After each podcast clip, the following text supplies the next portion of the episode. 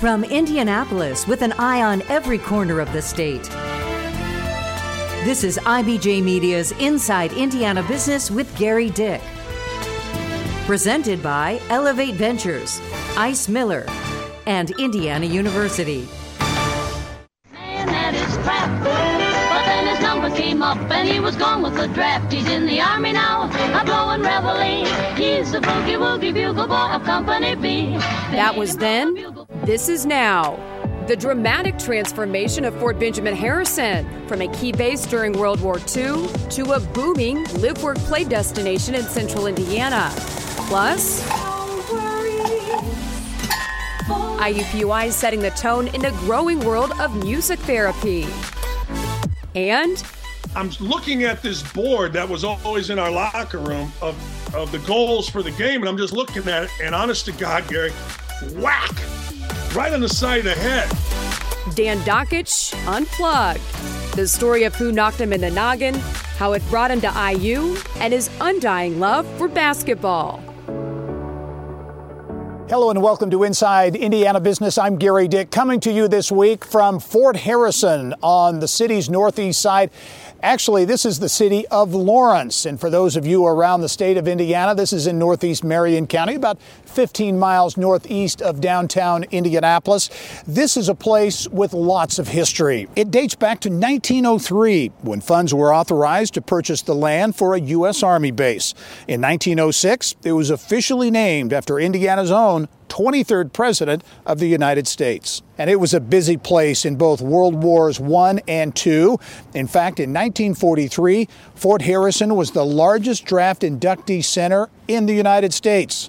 But the 1991 Base Realignment and Closure Commission recommended that Fort Benjamin Harrison close. And despite the efforts of state and local officials who tried to keep it open, Fort Harrison officially closed in September of 1996. Nearly 1,100 civilians lost their jobs. But it marked the start of a transformation here from military base to live, work, and play destination.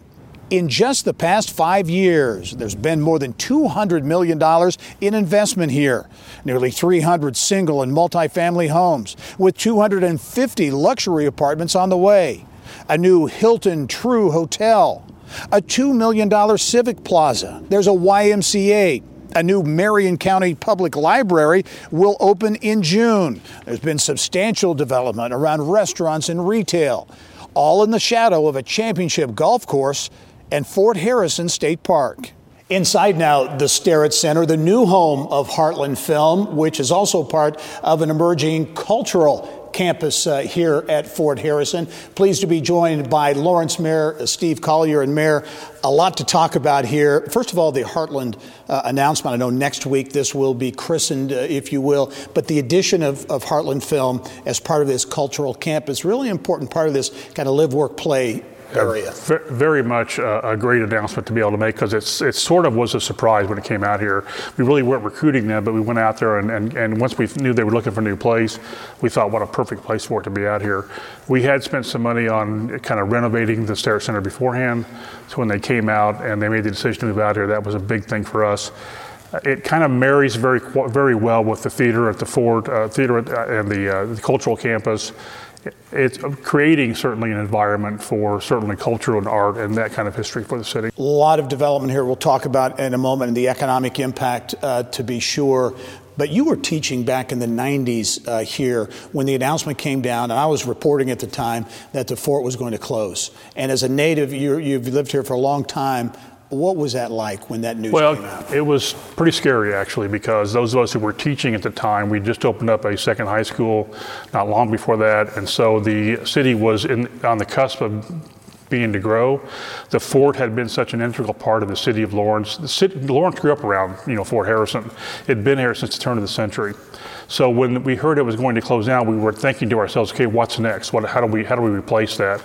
And so I'm happy to say that once the FHRA was formed, we began to take strides to be able to truly reuse what was very much a legacy part of the city. Yeah, I remember some wondered, would this ever be redeveloped? And it certainly has been. You look in just the last 5 years, $200+ million of investment. And, you know, I mentioned in the introduction, so many kinds of investment and developments, residential, there's a new hotel, library, YMCA. Kind of put a bottom line on it. What's the impact of this transformation? Yeah, so actually, I think we've begun to realize this is going to become the new downtown of the city of Lawrence. And so we've worked very hard to make that happen. A lot of the things that come and a lot of the investment in the city certainly provides a type opportunity for people to come in here and to settle. During the pandemic, we went about intentionally making sure and participating in our restaurants that grew up, our locally owned restaurants that grew up. All of those things were happening, and that began to attract even bigger and greater investments. The one that maybe we'll talk about here shortly is the Keystone, will be the biggest investment we've ever had in the city of Lawrence, but that'll be adjoined right next to the library. So those two things alone kind of created what I think is going to be truly, like you said, a transformational downtown. The Keystone Project, $70 million. Yeah, $70 million. Right? Yep. Yeah. And this, again, when you talk about live, work, play, and this development here in the city of Lawrence is being held up. So many base remakes, if you will, around the country. This is being held up as an example. Yeah, we're very proud of the fact that we are actually being, across the nation, we're being held up as this is how a reuse of a government installation should be done. And ours was slow in happening, as so many of them do. But once we got that kind of synergy going, we began to see a lot of economic, people with economic development on their mind wanting to come to Lawrence and talk with them. It was for me, it was a great situation, a great experience to be able to bring in people who had a lot of money and who wanted to put it in the city of Lawrence. That was a big deal for us. What's next? I know a lot of talk about a new center of the city, really, but as you look going forward, I know you're not running for re-election, right? You'll be out of office. What's next here for Lawrence? I think that the biggest thing that we'll see happening is we've got the Keystone project going in. We'll put a parking garage in. We've got one more lot that we're going to be pretty picky about what goes in there. I think that there is some interest in maybe putting a medical facility out here that will go along with the number of veterans that we have out here. We still have a military presence out here. We have a couple of the armories and certainly the commissaries. So we'll never lose that. But I do think that as the city continues to grow and mature, is that we'll see a growth and kind of the we've got all the apartments built that we want to have. We've got all the houses we need to have in the city center. Now we'll begin to see some truly transformational work in terms of having this cultural center here, in terms of having the Civic Plaza, all the events that we'll host. We're going to be bringing people in, hopefully, from throughout Marion County and throughout Central Indiana. All right, Lawrence Mayor Steve Collier. Mayor, thanks for joining us. We'll look forward to continuing to follow the story of a very much changing area here. Thanks for joining us. We appreciate you coming out. All right. Thanks, well, growth opportunities here mean more employment opportunities as well. And a new way to get those workers to those jobs, well, the $188 million Purple Line, Indigo's newest mode of rapid bus transit. The route from Ivy Tech in downtown Indianapolis to just south of here at Fort Harrison, under construction for almost a year now, expected to be ready to roll by the end of 2024. And coming up next, why Southern Indiana isn't letting the grass grow under its feet, how more than 60 miles of an old railroad line could be a key driver in moving the economic needle forward there.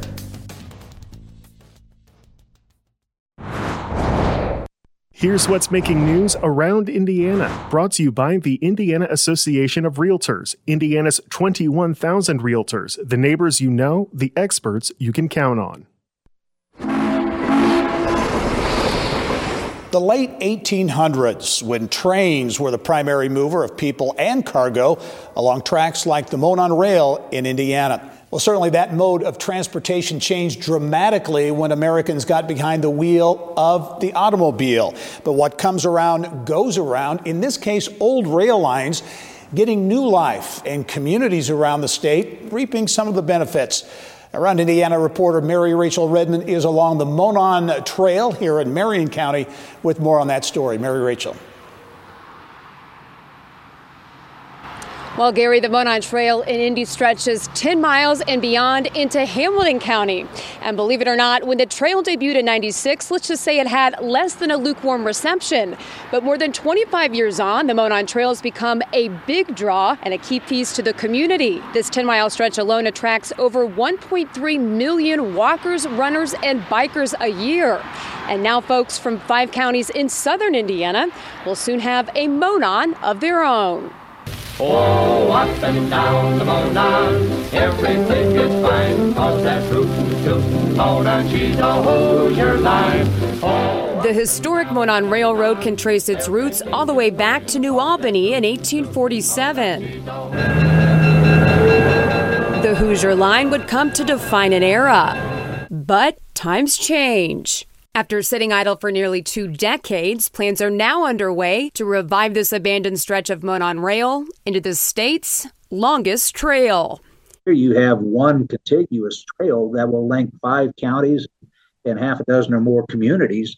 So it was just a no-brainer of trying to pursue it. The Next Level Trails program that Governor Holcomb has instituted, I mean, this was tailor-made for it. You've got over 62 miles there going through some really, from a natural resources perspective, some pretty areas. Once the project is complete, Bortner says he thinks the Monon South Trail will become a destination location and a major economic driver in the region. This is going to be a national story. This is a big deal. It's something that's really kind of a dream come true to actually get it finalized and getting ready to go. Since the Next Level Trails program launched in 2018, DNR has awarded close to $120 million to create trails all across Indiana. And that might not be the end of the line. Governor Eric Holcomb is asking the legislature for an additional $50 million to continue connecting Hoosier communities through trails, all part of that live, work, play economic development strategy. Gary? All right, Mary Rachel, thank you. Indeed, economic development projects, quality of life projects driving big dollars around the state of Indiana. Elsewhere around Indiana, in northern Indiana, Mishawaka-based Damon Products expanding operations and adding what it calls a significant number of jobs. Damon designs and manufactures hydraulic valve manifolds used in heavy industry. A new nonprofit in Bloomington will focus on advancing initiatives related to the arts, technology, and jobs and housing. The City of Bloomington Capital Improvements, Inc., or CBCI, will oversee multiple projects involving city ownership of land and buildings. In Fort Wayne, big changes for the Northeast Indiana Innovation Center. It is now doing business as the Northeast Indiana Innovation Collective. The mission, a new collaborative plan to support entrepreneurship for everyone and support for all types of ventures.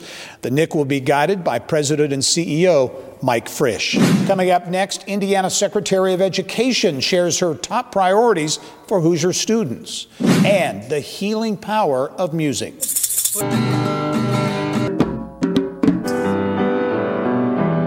How IUPUI is taking the lead in the emerging field of music therapy. I'll be back in studio with more right after this. At PNC Bank, we're committed to making a difference in the lives of our customers and communities by helping them move forward financially. As a Main Street bank, we try to do right by our customers with every encounter. Our local teams offer personalized financial advice to help guide you in making the best decision. We're proud to be part of your community. PNC Bank. See how we can make a difference for you at PNC.com. Copyright 2022, the PNC Financial Services Group Inc., all rights reserved.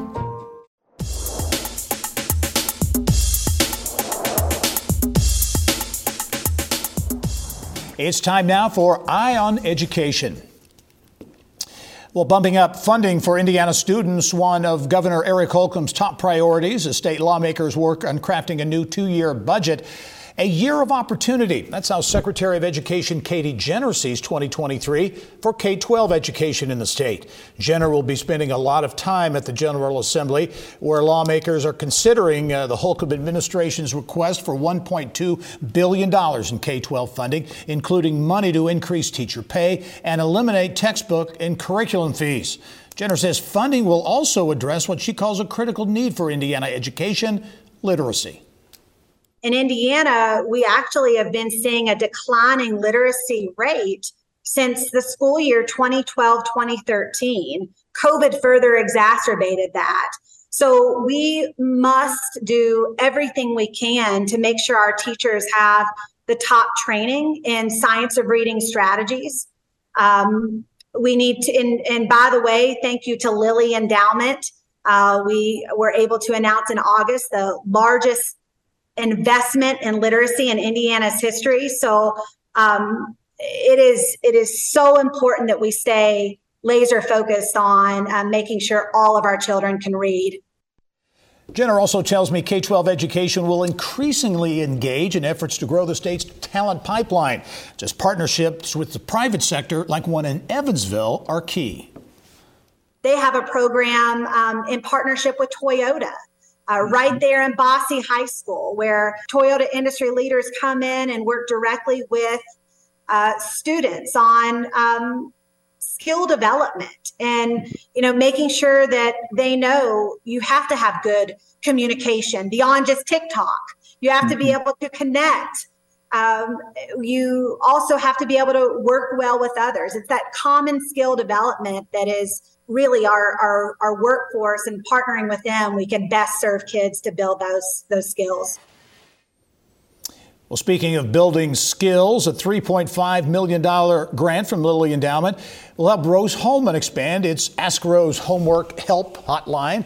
The money will help even more middle and high school students with their math and science homework. Ask Rose will hire bilingual students to create dedicated Spanish-speaking tutoring hours and pilot the concept with two schools. The tutors are available via a video, telephone call, email, or chat 5 nights a week. Well, the IU School of Medicine turning up the volume on the healing power of music. Business of Health reporter Kylie Valletta here with more. Kylie. Thank you, Gary. For the first time, the IU School of Medicine is dedicating a leader to focus solely on music therapy. And nearby on a different campus, IUPUI is now the first in the state to launch a PhD program in music therapy. At the IU School of Medicine, the efforts focus on how music can help patients with cancer. The school recently appointed nationally renowned music researcher Dr. Sherry Robb as a Walther Professor of Supportive Oncology. Robb learned about the power of music from a very young age. Her mom was the organist at their church, and she remembers sitting at the organ with her and in the loft with the church choir. Her research focuses on young children with cancer and their parents. Studies show parents' emotional distress impacts the child, so music therapy also benefits mom and dad. They're having this shift in their thinking, this cognitive shift of, oh my gosh, they're doing okay, or they get relief. I think of it as like a pressure cooker. So like you feel this pressure building up in your body because you're so concerned about how is my child doing? Are they going to be okay? And then they begin to play and they get a glimpse of that normal little 4-year-old doing what 4-year-olds do, smiling and laughing. And that pressure cooker release goes off and it releases some steam. There is growing demand for music therapists in general, which is why just down the street at IUPUI, a music therapy PhD program is now underway with its first students this semester.